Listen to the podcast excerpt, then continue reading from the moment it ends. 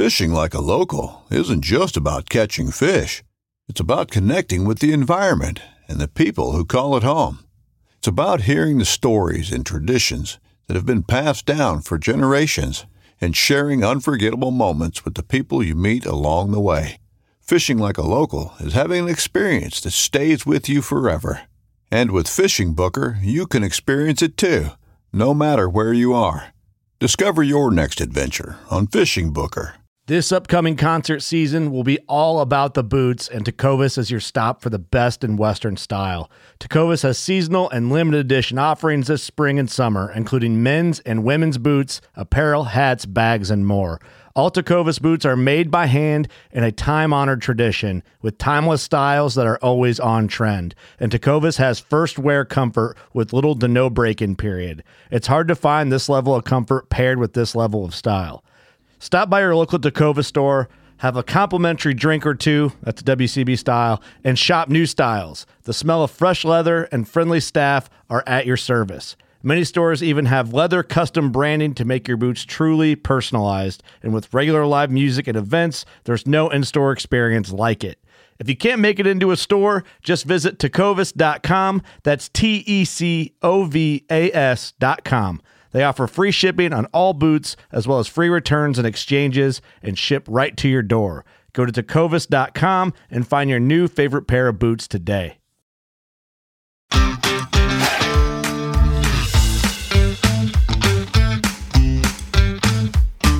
Hello, and welcome to the Publicly Challenged Podcast. I'm your host, Luke Oswald, and I hope you join me on my quest for knowledge to become a better public land hunter, angler, and forager.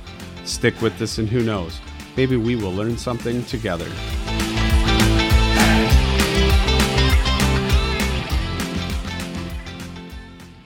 So I'm sitting here with Adam Haritan, and he is a forager amongst many other things. So, Adam, I'm just going to go ahead and let you introduce yourself because you're going to do it better than me, of course.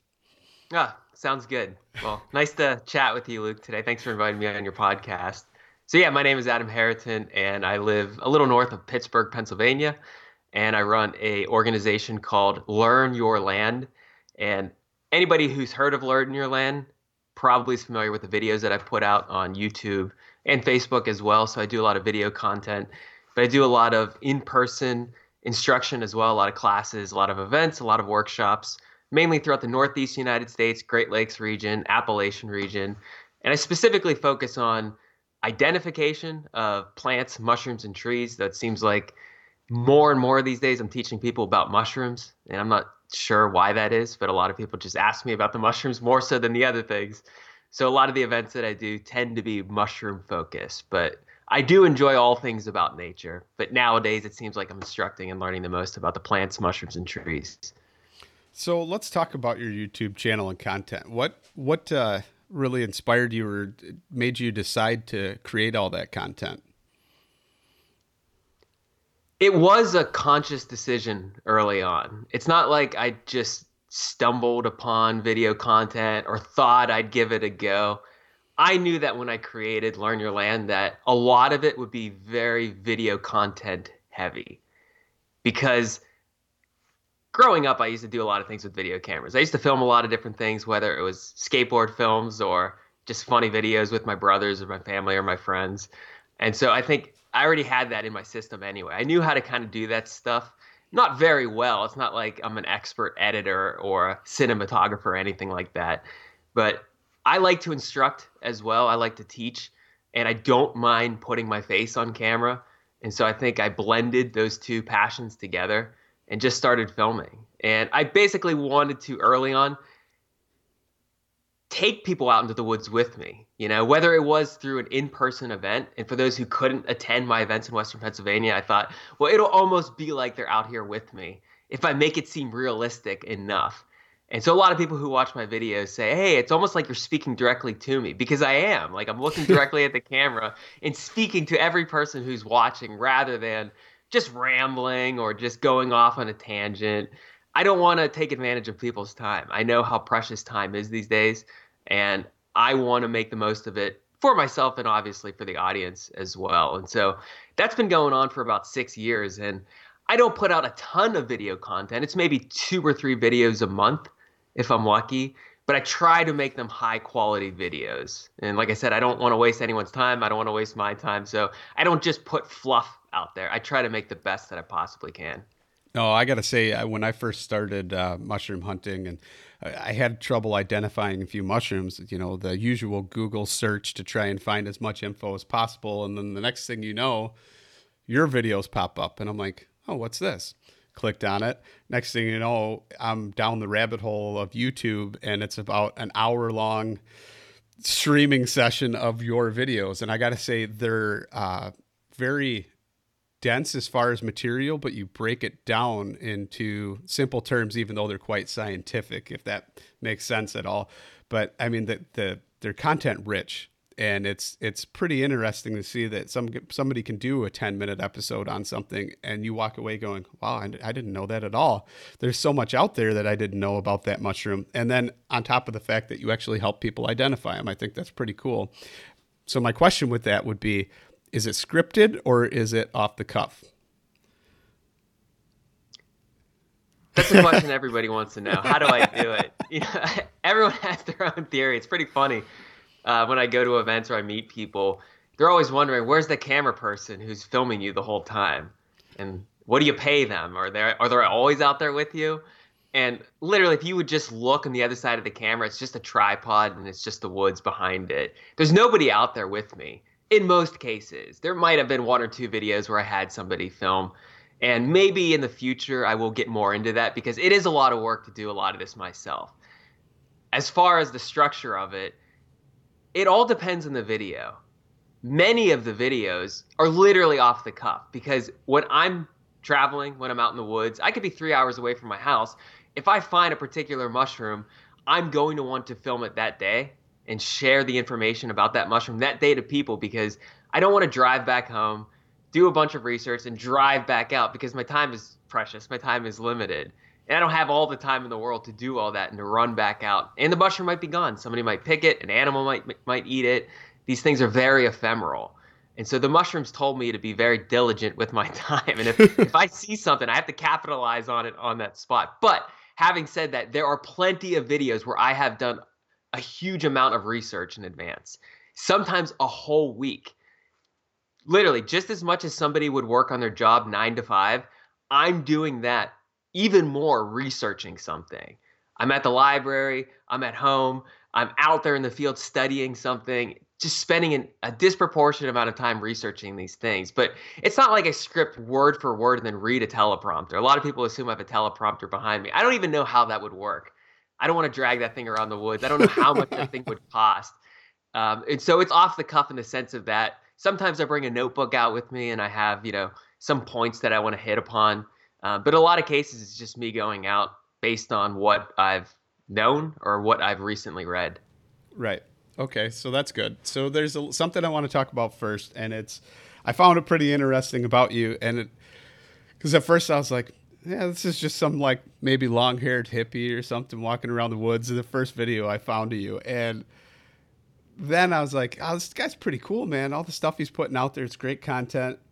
And then if you go back even further in time hop and do a Google search, you something that pops up is your Mantic Ritual days or your metal band days, which was I actually listened to it. I pulled them up and I went on. Uh, I think I may have actually even purchased an album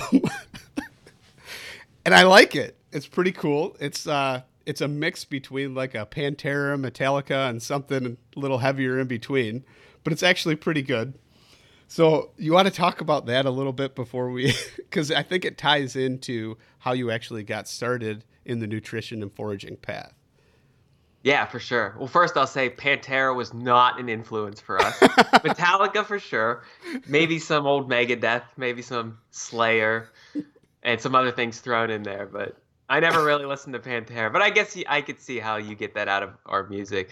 Yeah, I mean, growing up, a lot of people want to know how I got into this, and I'm quick to tell people that I wasn't always into this. I wasn't raised a wild child. It's not like my parents were foragers. It's not like this is in my bloodline. I mean, growing up, basically, my whole life revolved around music. I come from a very musical family. That's all I knew growing up. And I thought everybody was into that. I thought everybody played 10 different instruments. I thought everybody had piano lessons on a Tuesday night or had to take drum lessons or played in the school band. And but that's what I did. And as I grew into my teens, I started playing rock and roll and heavy metal and punk rock with some friends and just a few different bands. And honestly, it was just a way to get some of that teenage angst out. It's like that was my outlet. Um, I had fun doing it. I don't regret any of it. It's not like I would go back to doing that kind of stuff because it served a purpose at that point in time, but I'm not as angry as I used to be. And I've come to terms with a lot of things in life, and I don't need that outlet of being on a stage and talking about chains and knives and metal and all the things that heavy metal people talk about. I still listen to that stuff from time to time. I mean, it gets me going at the gym. It improves my deadlift and my squat numbers.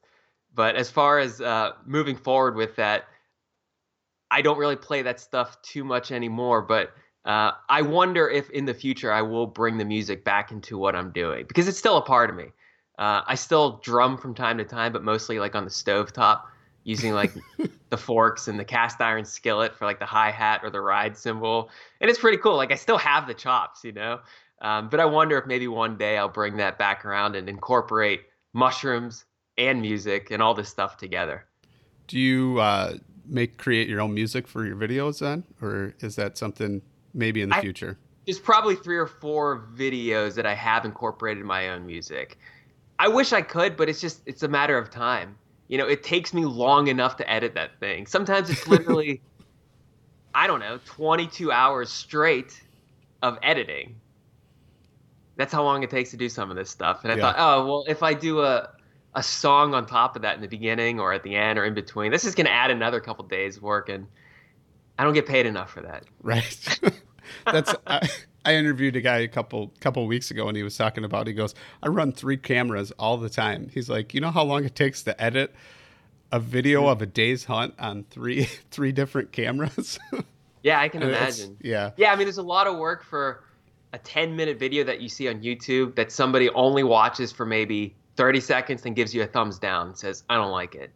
That's it's terrible. Like, well, that's okay. I mean, it's your choice. You can do what you want, but just know that I put a lot of work into it. Well, let's just say I subscribed and you get thumbs up. So thank you. I appreciate it. so how how did um, how did you get started foraging then? I, I, mean, I think it was a nutrition path first or something like that, mm-hmm. right? Yeah, I mean, it was through food. And it sounds obvious, like, yeah, of course, if you're foraging, you're foraging for food. But I became very, very aware of the effects that what I was eating was having on my body. I don't think a lot of people realize that. I mean, maybe on some level they do or they don't do anything about it. But 10, 12 years ago, I started noticing hey, certain things are working for my body, certain things are not working for my body.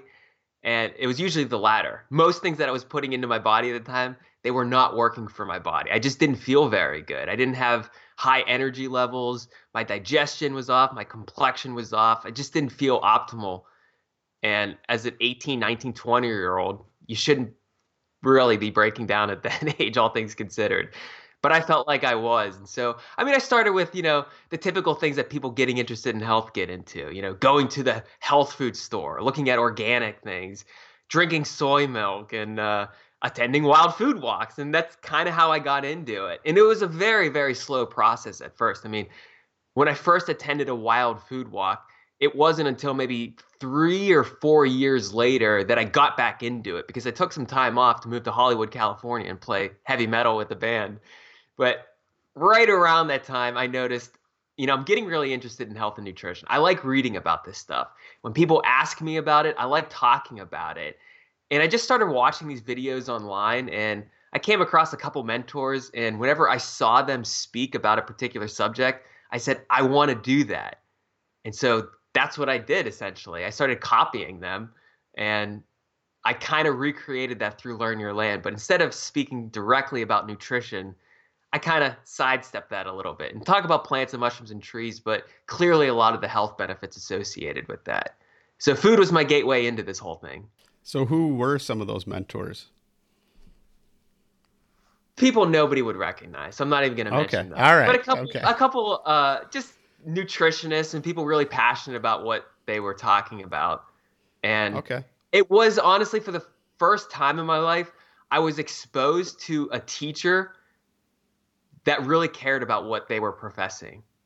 And right. I had never experienced that before. I went through grade school, I went through high school, I went through college. Honestly, never really having a teacher that was so passionate about what they were doing, minus some of the music instructors.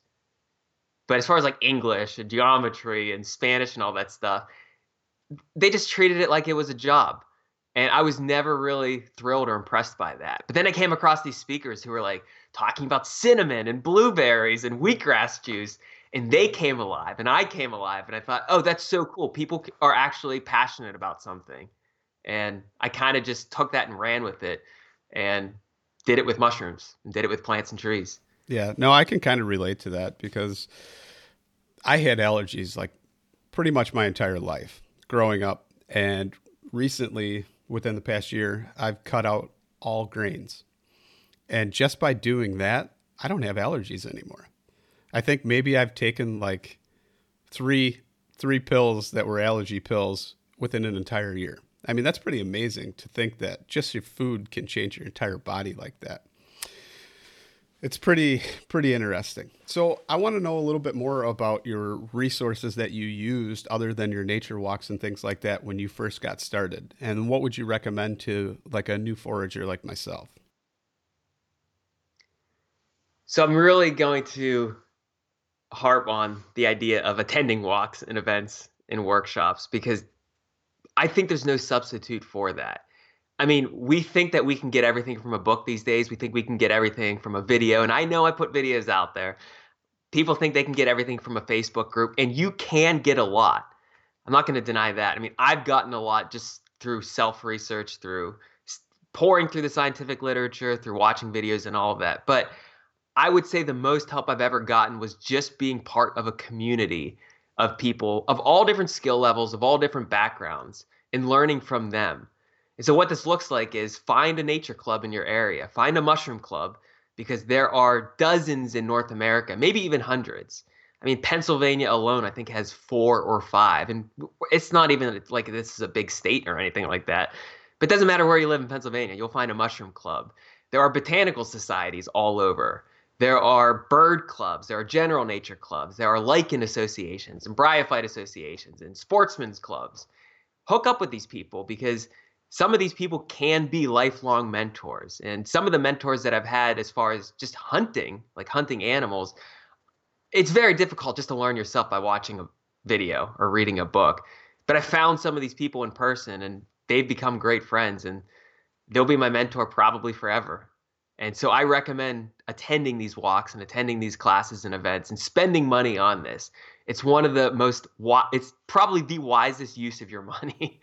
In addition to food, your education as well. Like don't think that just because you got to spend 300 bucks or 400 bucks on a weekend workshop like you're wasting your money. You're not. If it's for your education, then it's totally worth the investment.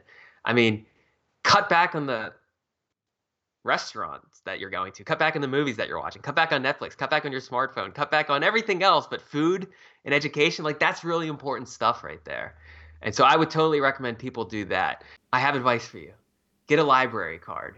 Hit up every library that you possibly can and speak to the librarians because they want to speak to you. And they've got so much information for you and they can point you in the right direction. And I can't tell you what a library card has done for me. I mean, I've had upwards of 70 resources checked out at one time and didn't have to pay a fine on a single one of those. That's pretty impressive right there. But I'm also fortunate that here in Western Pennsylvania, we have one of the greatest library systems in the world. So it's just remarkable what you can get literally for free. And so books are definitely recommended, but I would put the caveat in there. Try to make it really specific to your area, as specific as possible, because most people have at least the plants covered in North America. Not necessarily the mushrooms, it's still a little too mysterious and cryptic, but as far as animals and birds and plants, like you can find some good books that pertain to your area. And of course, watching videos and that kind of stuff, that's important as well. But I would kind of put them in a put those recommendations in that order. Attending the events, hooking up with people, books, videos, all that kind of stuff.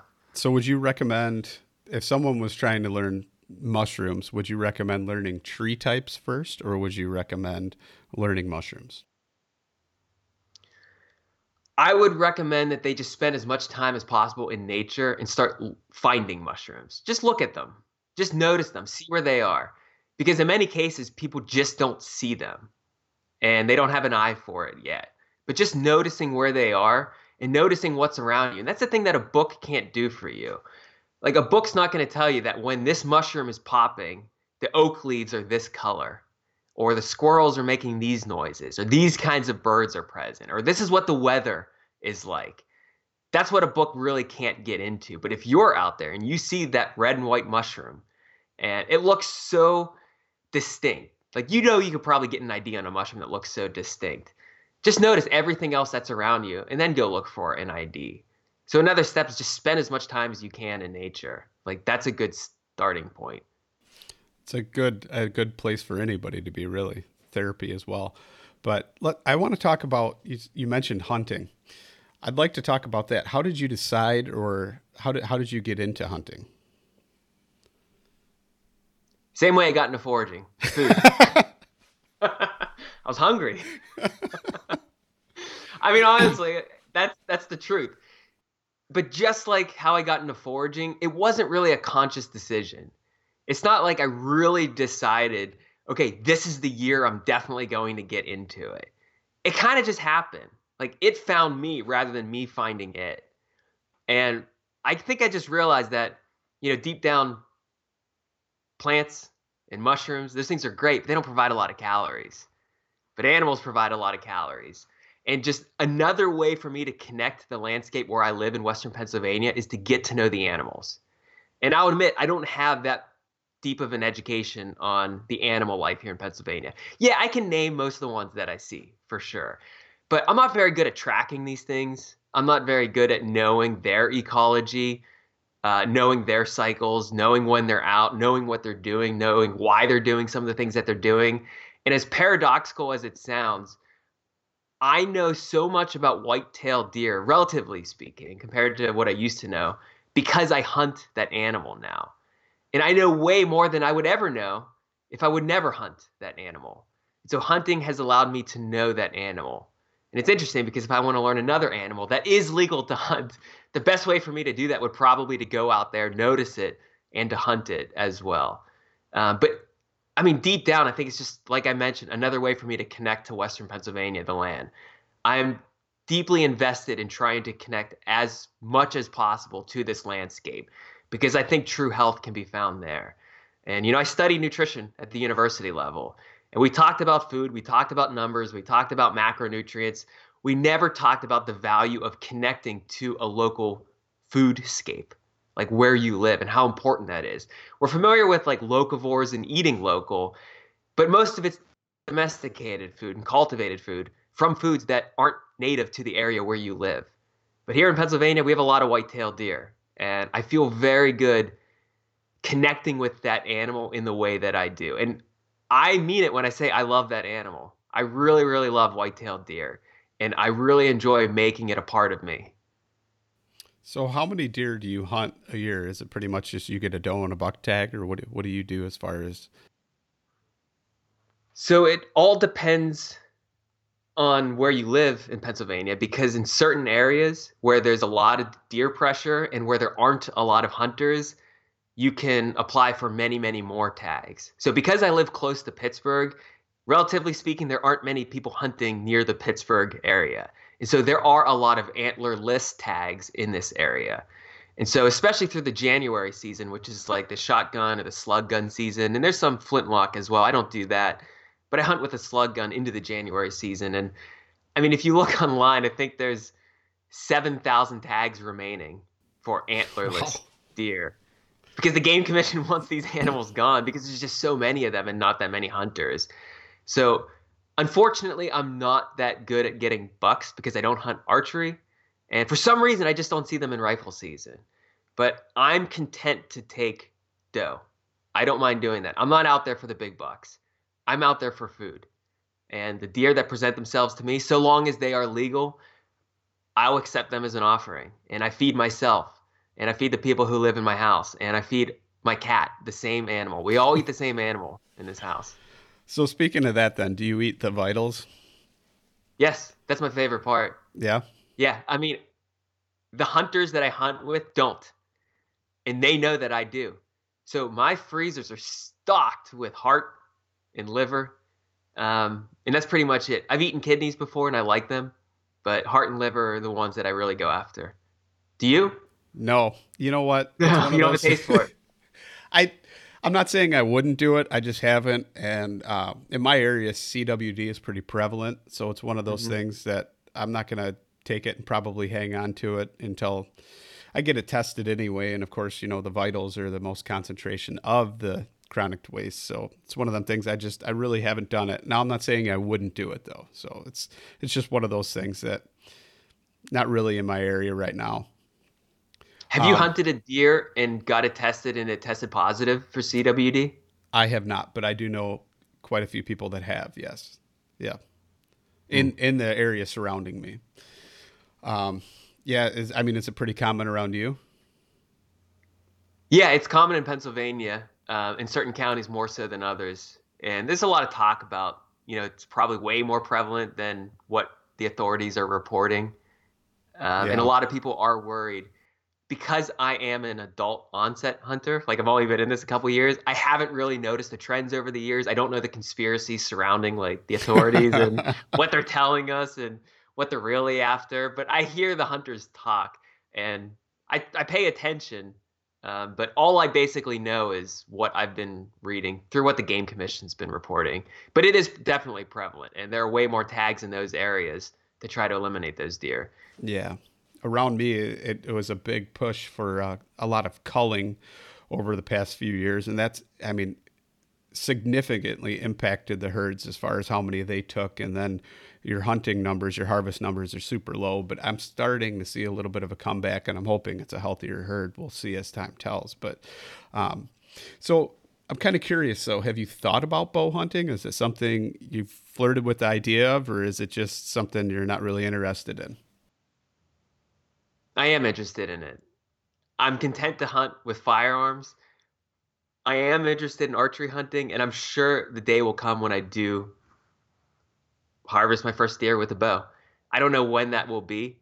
Typically around archery season, it's the peak of the mushroom season as well. And I know I can do both, but yeah. the peak of the mushroom season also corresponds with the peak of my instruction season as well. So I'm traveling a lot, I'm doing a lot of work on top of the videos that I'm creating. So I hate to use the excuse that I don't have a lot of time during that season, but I definitely have way more time in December and January to get out there.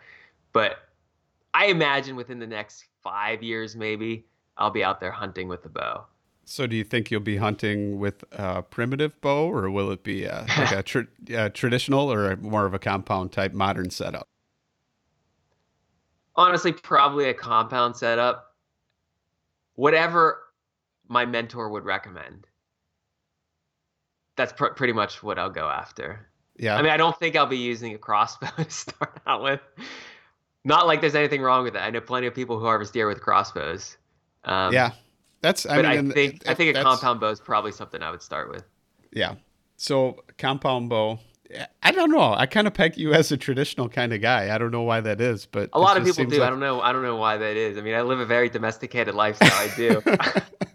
but, so you're saying? Yeah, maybe. I don't know. I don't know. What do you hunt with archery wise? Well, I uh, I started out with a compound bow. I was I think I was about 15, 14 when I started shooting a bow, and then I think I was about 15 when I actually started hunting.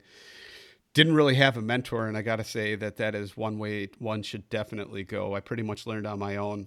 Had a huge learning curve. Um, I don't think I got uh, my first year until I was about 19, and that was with a bow. And then since then, of course, you know, it's progressed. And then I got into firearm hunting, and boy, that was just way easier. and after a few years of killing deer, it was kind of one of those things to where the, the hunt, it wasn't as exciting as it was. And I had the time to practice with a traditional bow, and my buddy switched. So I switched over. And I fell in love with it. It was one of those things that was just amazing. It was so simplistic that with a compound bow, I had one season to where I went through three arrow rests and broke three sight pins all in the same hunting season, archery season. So it was one of those things. I just I was tired of it. I was tired of all these modern things breaking, and the other one was a stick. It was a string There was no sights. It was instinctual. It, something about it, the simplicity was beautiful. And I absolutely loved it. It was definitely a struggle. That's why they call it a struggle stick. But um, as as time went on, I just didn't have enough time to shoot it to where I felt confident with it. So I yes, I've switched back to a compound bow to where it's one of those things. Once you get it dialed in, as long as you keep your form, it's definitely dead on. And that's kind of where I am right now. I definitely, if I have more time in the future, I'm definitely going to get back into it 100%. It's just, to me, it feels pure. It's one of those things like you can go duck hunting out of a big boat with a blind and a huge spread, or hunt in a field with a commercial spread but you could have a canoe and paddle in and a backflow somewhere and have just maybe a dozen or two dozen decoys and throw them out and just hide yourself in the vegetation around you. And that seems pure and simple. And that's what I love the most out of all hunting. So, with that, that's where I feel about that. But, um, yeah, yeah, I mean, one day I'm sure I will get into it. Yeah. It's just, I'll know when the time is ready. I think. Yeah. Like it'll be a very, very strong, overwhelming feeling because that's what's guided me the past couple years with any of these things that I've gotten into. Right now, for me, it just seems a little too soon. And I'm having fun out there in December and January with a firearm. I really am. Um, but we'll see what happens. We'll check so, back in in a couple years. Right. So, do you have a rifle season by you then, or is that just in the more rural areas of Pennsylvania? Yeah, we do have a rifle season. Again, close to the Pittsburgh area, you're not allowed to shoot a high powered rifle. So I go out a little bit. I get tags in the surrounding areas where you are legally allowed to shoot a firearm, and it's pretty much open for two weeks. Um, the game commission seems to be changing some things around, adding an extra Saturday. Now they're looking at opening up some Sunday hunting as well, uh, which up until this year you weren't allowed to do with yep. firearms. But things are changing, and again, you hear a lot of the older hunters just uh, bemoaning that all these changes, just wanting it the way that it used to be, you know, sticking to tradition. But I guess I do place faith in the game commission. There's a lot of smart people yeah. that work for the game commission, a lot of intelligent people, and they're doing a lot of hard work and they have challenges just like all of us, but I don't think they're out to get us. But I might be too naive. Like I said, I'm an adult onset hunter. so yeah, I think um, I think they've what opened up three Sundays or something like that. It's not too yeah. many. It's it's like a trial period, pretty much. I know yes. uh, backcountry hunters and anglers had a huge push for that. I don't know if that's something you've ever looked into or anything like that, as far as the conservation aspect and um, protecting your public lands, things like that. What do you what do you uh, do? You hunt a lot of public land? A lot of it's private, actually. A lot of it's just privately owned. Um, the people that I hunt with have a lot of connections with landowners. And so we go on their private land with their permission and have a good time doing it. So honestly, I don't think I have hunted on public land yet. It's not something that I've done. Yeah, that's uh I've kind of switched pretty much and that's why, you know, publicly challenged, right? That's the name of the mm-hmm. podcast mm-hmm. and it's one of those things where I came from a pi- private background and then going from private to public, it was a huge, huge eye opener as far as difficulties and challenges you face. And most of it's actually other hunters, right? You're sharing this land and trying to be a steward of it, but sharing it with so many other people and trying to figure that out is really the the new challenge. And I'm kind of I'm really digging it because it's it's a whole new set of difficulties, and that's uh, why I started this podcast actually to talk to people who know what they're talking about. Yeah, I think um, it's a great name. I love it. Thank you. I mean, when you. I hunt mushrooms and plants and all that stuff, a lot of that is public. Uh, but as far as animals, that's private. So I am familiar with sharing resources with a lot of other people who might not always have the best of intentions. Yeah. Regarding the land. So I'm kind of basically start and end with them. right. So I'm kind of curious. So, um, so you got into hunting. You do deer hunting.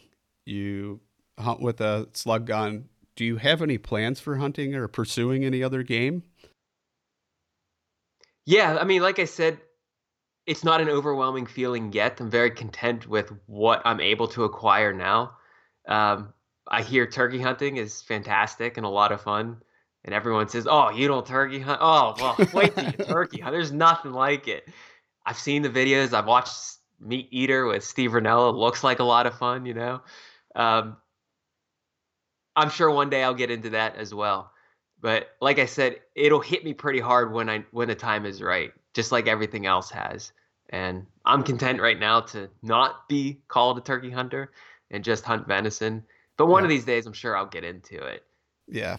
And honestly, I think it's because I've been growing up and living in suburban areas and very urban areas my whole entire life. I don't have a lot of personal connections to uh, private land. Hunting is not in my family. So a lot of this is just if I don't do something about it or somebody doesn't come my way and take me out there, it's just not going to happen. And moving forward, things are changing. Like I'm meeting a lot more people with access to land. I'm moving farther and farther away from the city. And so I think it's going to be inevitable that I do encounter turkey hunting and archery hunting and all these other things I keep hearing about but don't have any experience with. Yeah, it's one of those things I'm really trying to get back to my early days of hunting and stuff my dad took me doing, you know, squirrel hunting and things like that. Dove hunting, which I did last year, and I hadn't done that in years, and I had fun. It's just fun. You could sit on a bucket and talk to your buddy and just wait till they fly by and just start blasting them. And it, I don't know, I love all that kind of stuff. I really want to see other people get into it too. You got to try and bring as many hunters into the fold as you can, because as we know, it's all those dollars from the hunting dollars is pretty much what funds all those things. So yeah, so that's cool. Um, I got a question for you then about lion's mane. Um, I found lion's mane two years ago. I was actually scouting some late season scouting for deer and I happened to come across that. I was also looking for hen of the woods, but I found it and I was scared to pick it. I didn't I didn't pick it and I never made it back. Is it one of those things that maybe I should still keep going back and looking? Yes. because lion's mane grows directly on wood. I mean, with most mushrooms, you know, they're going to reappear in the area where you first found them. But it involves a lot of proper timing, a lot of effort, and a lot of luck on your part as well. They don't always reappear in the same spot, nor at the same time. But if you're finding a saprotrophic slash slightly parasitic mushroom like lion's mane, uh, and for those of you listening that are not familiar with lion's mane, this is a toothed fungus that looks like a frozen waterfall with spines that hang downward.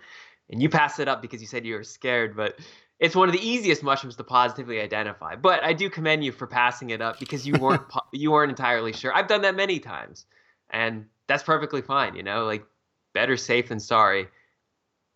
That mushroom will reappear usually in the same spot. Um, I've had a lot of success just revisiting the same oak tree or the same beech tree for a lot of those mushrooms. And lion's mane, I mean, there's other ones that kind of look similar. They're all part of the Hericium genus. Um, and they all share similar qualities as well. But yeah, I would definitely go back to that area probably in the fall.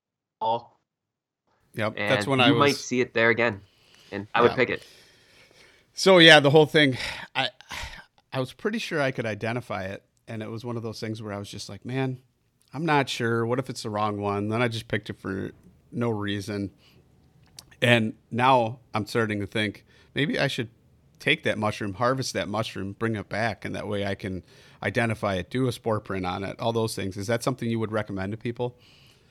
Yeah, 100%. And so whenever I'm out looking for mushrooms or plants, honestly, I don't do a lot of identifying out there in the field because it requires me bringing a lot of books out there or internet access to look for these things online.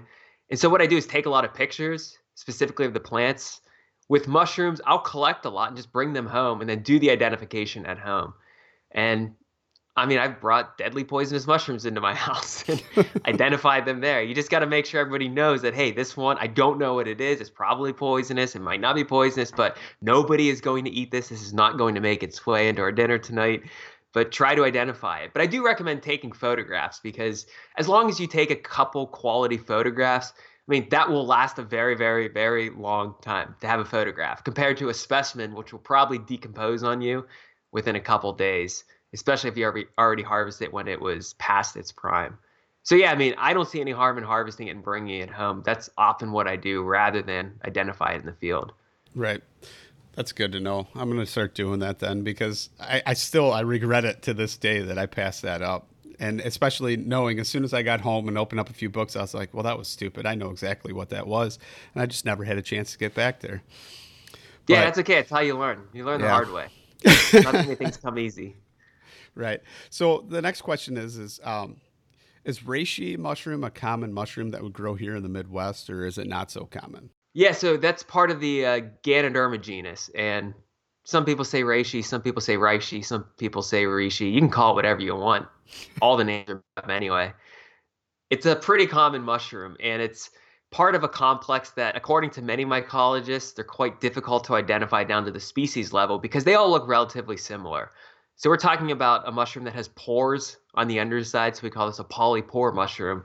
It's a shelf-like conch that grows directly on wood. And just like lion's mane, it's a saprotrophic mushroom, which means it's breaking down that wood. It's eating that material.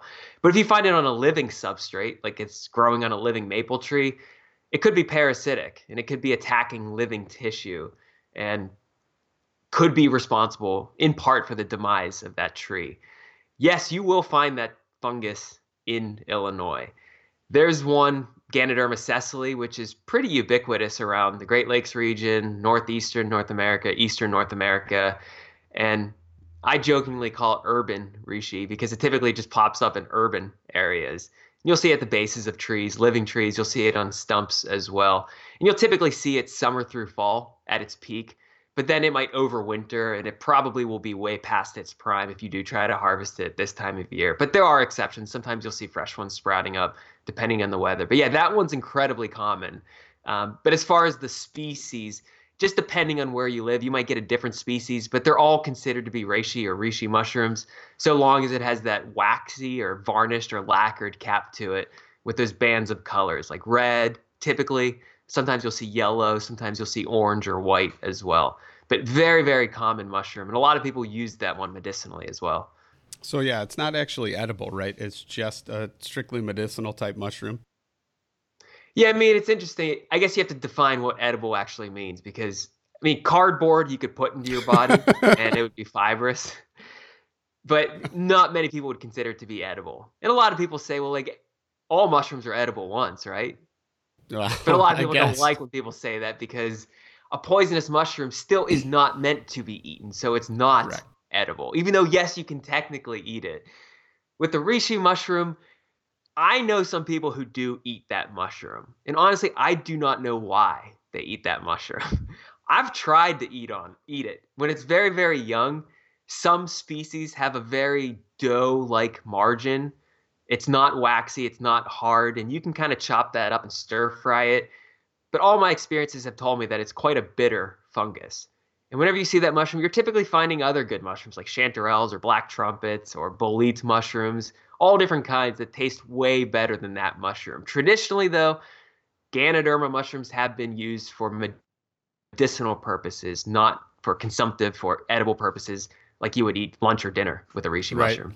Okay, so I should be making like a tincture or something like that with it then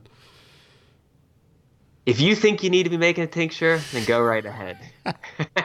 I'm not one to should on people, um, but that's what some people do. Yes, they would make a tincture out of it. Okay, and then I've seen your videos on turkey tail as well, and that's something that's pretty much a tincture mushroom as well, or a tea type mushroom, right? It's not something yeah, so that's turkey tail. Correct. Turkey tail is another polypore mushroom. And polypore is just one morphology of fungi. It's a taxonomic grouping as well, but typically these are the woody shelf like fungi that grow in overlapping clusters. And on the bottom of the cap, they typically don't have gills. You're going to see pores.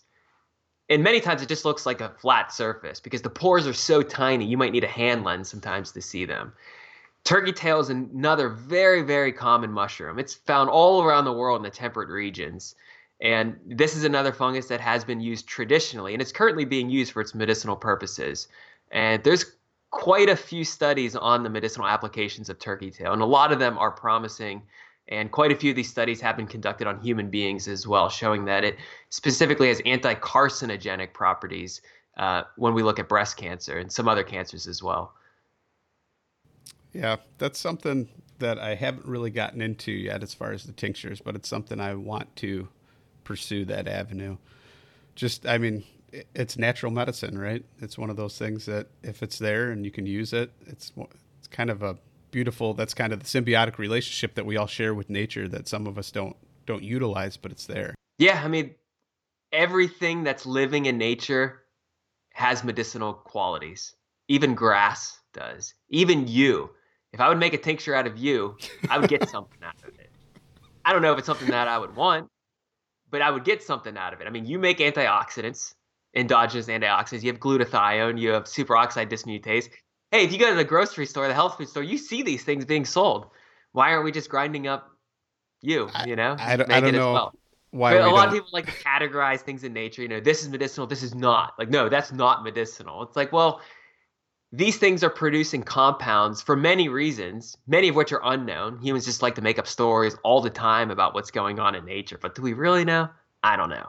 But, you know, a lot of these plants and mushrooms produce compounds because they can't really run away like animals can. And so instead of developing claws or teeth, they develop secondary compounds that protect them from predators that would munch on them. But if we do munch on them, in some cases, they do have medicinal purposes and applications for human beings as well. Very interesting. I still don't know about the soylent greens, as we'll call them, but yeah, I agree. so, I'm just kind of curious. Do you have any like role models that are in the hunting space that you kind of like just look up to, as far as like, wow, that guy really knows what he's doing there, or something like that? Yes, unfortunately, he's my hunting mentor who lives in a house 30, 40 miles from Pittsburgh, is not on social media, barely uses a cell phone, very hard to reach, but will take you under his wing if he sees how serious you are about hunting. And this is the guy that got me into hunting. I mean, I met him five years ago at a snapping turtle demonstration. He is a turtle trapper. And I went uh, to interview him for Learn Your Land. I wanted to put a video out there on him. And we started talking, found out that he was in the mushroom club. I'm in the mushroom club. He asked if I hunted animals. I said, no, but I'm looking into it. He said, let's go this year. And I said, okay, I'll just watch you. You just go out hunting and I'll just I'll just stand next to you. He goes, oh, no, no, no, no. You get a rifle you're going to hunt. And I got my first deer with him. And every year, every time I've been out hunting, I go with him. I've never hunted without him. Five years later, so that's the role model that I have. I don't really follow too many other people out there. Yeah. I mean, that's what I recommend. You know, a lot of times we want to look for these people who have that blue check mark on Instagram or on YouTube and like that's the person we should emulate. It's like, but do you even know that person? You don't know that person. Yeah. You don't know what they're like. You see the face that they're putting out there, but you don't know what they're like. And I say that about myself as well. It's like you don't have to follow what I say you don't know who I am. you don't know what I'm like. I'm just providing just maybe some inspiration for you, but seek out the role models that live near you. And it's just as important for you to do that as it is for them to pass on that information. It's so important for people who have this information to share it with the youth. And I think if they don't, I think I think it really degrades their I, don't know how to say it, but the quality of life in a way. It's like it's necessary for a human being to do that. I mean, you just look back in time and you look at that relationship between mentor and mentee or a master and the apprentice, you know? And I think it's just literally biological. Like the human being wants to pass on that information as they get older before they pass away. And so we have to seek these people out because they exist and we can't just rely on books. We just can't rely on videos. But that's the that's the mentor that I have, and I'm holding him tight. and I'm not giving him away too easily. I didn't mention his name. Notice that. Didn't mention his name. No, that's fine. If anybody Trust lives me, I'm not going to. knows me. They they probably know who he is because uh, he's a good friend of mine. That's cool. That's a good a good thing to have these days. And I think a lot of people they just they look to social media and things like that. And the truth of the matter is is you may get some insight or some info, but the bottom line is, unless you do it, unless you have that actual connection with uh, with a person or with with the environment itself, you're not going to get that through digital digital content. It's it's one of those things where people truly are kinetic and visual learners. You can learn something visually from a book or online, like you mentioned earlier, but unless you're there, you're in that element. You're not really absorbing it or soaking anything truly. You're not soaking it up. So yeah, for sure. I mean, yeah. I do see the value of gaining inspiration online and learning online because when I was getting into nutrition, the people that I first discovered early on, I mean, they did that for me. But then having access to somebody in person, it just takes it to a whole new level. Because not only am I learning how to hunt, I mean, that's just a byproduct. I'm gaining access to an older male figure who's showing me leadership skills. Like the people we hunt with, they look towards him as a leader. And just seeing him command that presence, but also listen to us and also joke around with us. And he's so disciplined with his times. Like these are things that I pick up on that you just don't pick up on in someone's video or on someone's Instagram page or in someone's Twitter account, you know? It's like you've got to find these role models in person. They exist. Fortunately, they still exist. I don't know if that'll always be the case in the future. Well, that's one of those things, and I see it more and more. And if you look at actual hunter numbers, it's one of those things that they truly are on the decline, and we need to try and bring as many people as we can into the hunting world and try and be mentors and stewards of conservation and show them the proper ways to do these things. So, I mean, I want my children, I've got three children, and I want all of them to be able to enjoy the same things that I do. And if we don't really uh, start start bringing people in and showing them how to do it properly and actually how to hunt and keep them keep that tradition alive, it, it very well may go away within you know the next 20 30 years. It's something that's definitely it, it's it's on the decline. Um and and it's also it's one of those things that you know there's opportunities out there that are out there right now. And if you talk to somebody like Tony Peterson and I've talked to him about it and it's it's one of those things that sometimes other hunters are actually against each other they want a better opportunity or a better space. And by doing that, you're eliminating other hunters that may be out of state hunters or something like that. And it's just, it's slowly dwindling all these out of state or elk hunting opportunities that people have. So if you have the means and the resources, find somebody to take you out and go out and do it because it may not always be there. And that's something that's kind of scary too. Yeah. I mean, I think it's a pivotal time right now. And it's going to be interesting to see what happens in 20, 30, 40, 50 years from now. But just talking to the older hunters, they see some changes and they're not pleased with what they're seeing. And I trust their judgment on that. So, with that being said, anything that you think about pursuing, I think you need to go out and do it. Small game, whatever it may be, Adam. Yeah, you're right. Maybe I, I want you to push. get into it. Yeah. Okay. Well, and who knows? If you come to the Midwest, maybe we'll pick up a hunting license and I'll take you. I don't care. Yeah, and maybe that'll be the case. With that being said, I think this is a good uh, point to wrap it up. Would you like to? I'd like you to tell people real quick, even though you mentioned it earlier, where they can find you. Yes, yeah, so it's real easy. Just learn your land is the brand, and as simple as that sounds, seventy-five percent of people who try to repeat that don't repeat it correctly. They'll say learn about your land or learn my land or learn the land or know your know your land is a big one. A lot of people say that. But learn your land. If you just use your favorite search engine, you'll find everything. Uh, most of my content these days is on YouTube, but I'm also on Instagram and Facebook as well. Learnyourland.com if you want the specific URL. All right. Well, I appreciate it. And I, I truly thank you for coming on and talking to me today. Yeah, you're welcome, Luke. Thanks for doing all this great work. It's a pleasure being here. All right, thanks, and uh, try and keep in touch. Talk to you soon. Maybe see you out there at the. Uh, I'm gonna mess it up, but the f- Harvest Festival in September, Midwest something or other. yeah, that's it. The Midwest Wild Harvest Festival in September. There we go. Yeah, maybe I'll see you there. It'd be great. All right, cool. Talk to you soon. Bye.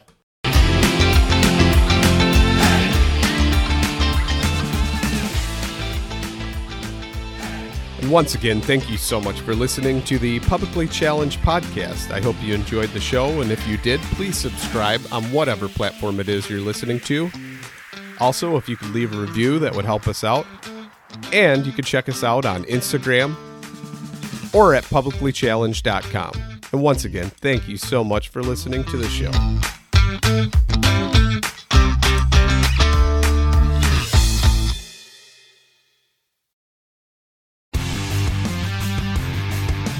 Miss Mondays with Into the Blue, brought to you by Academy Sports and Outdoors. Every Monday night from 7 to 10 p.m. Eastern on Waypoint TV, the destination for outdoor entertainment.